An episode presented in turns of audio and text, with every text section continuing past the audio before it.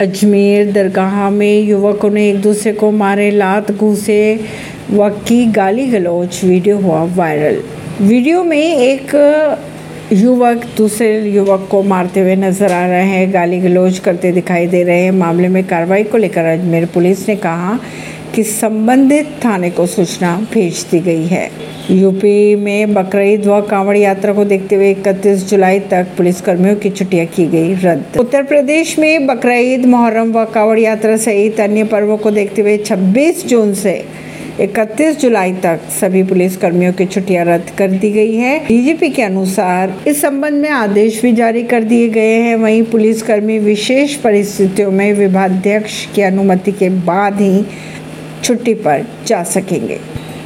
ऐसी ही खबरों को जानने के लिए जुड़े रहिए जनता से रिश्ता पॉडकास्ट से। परवीन दिल्ली से।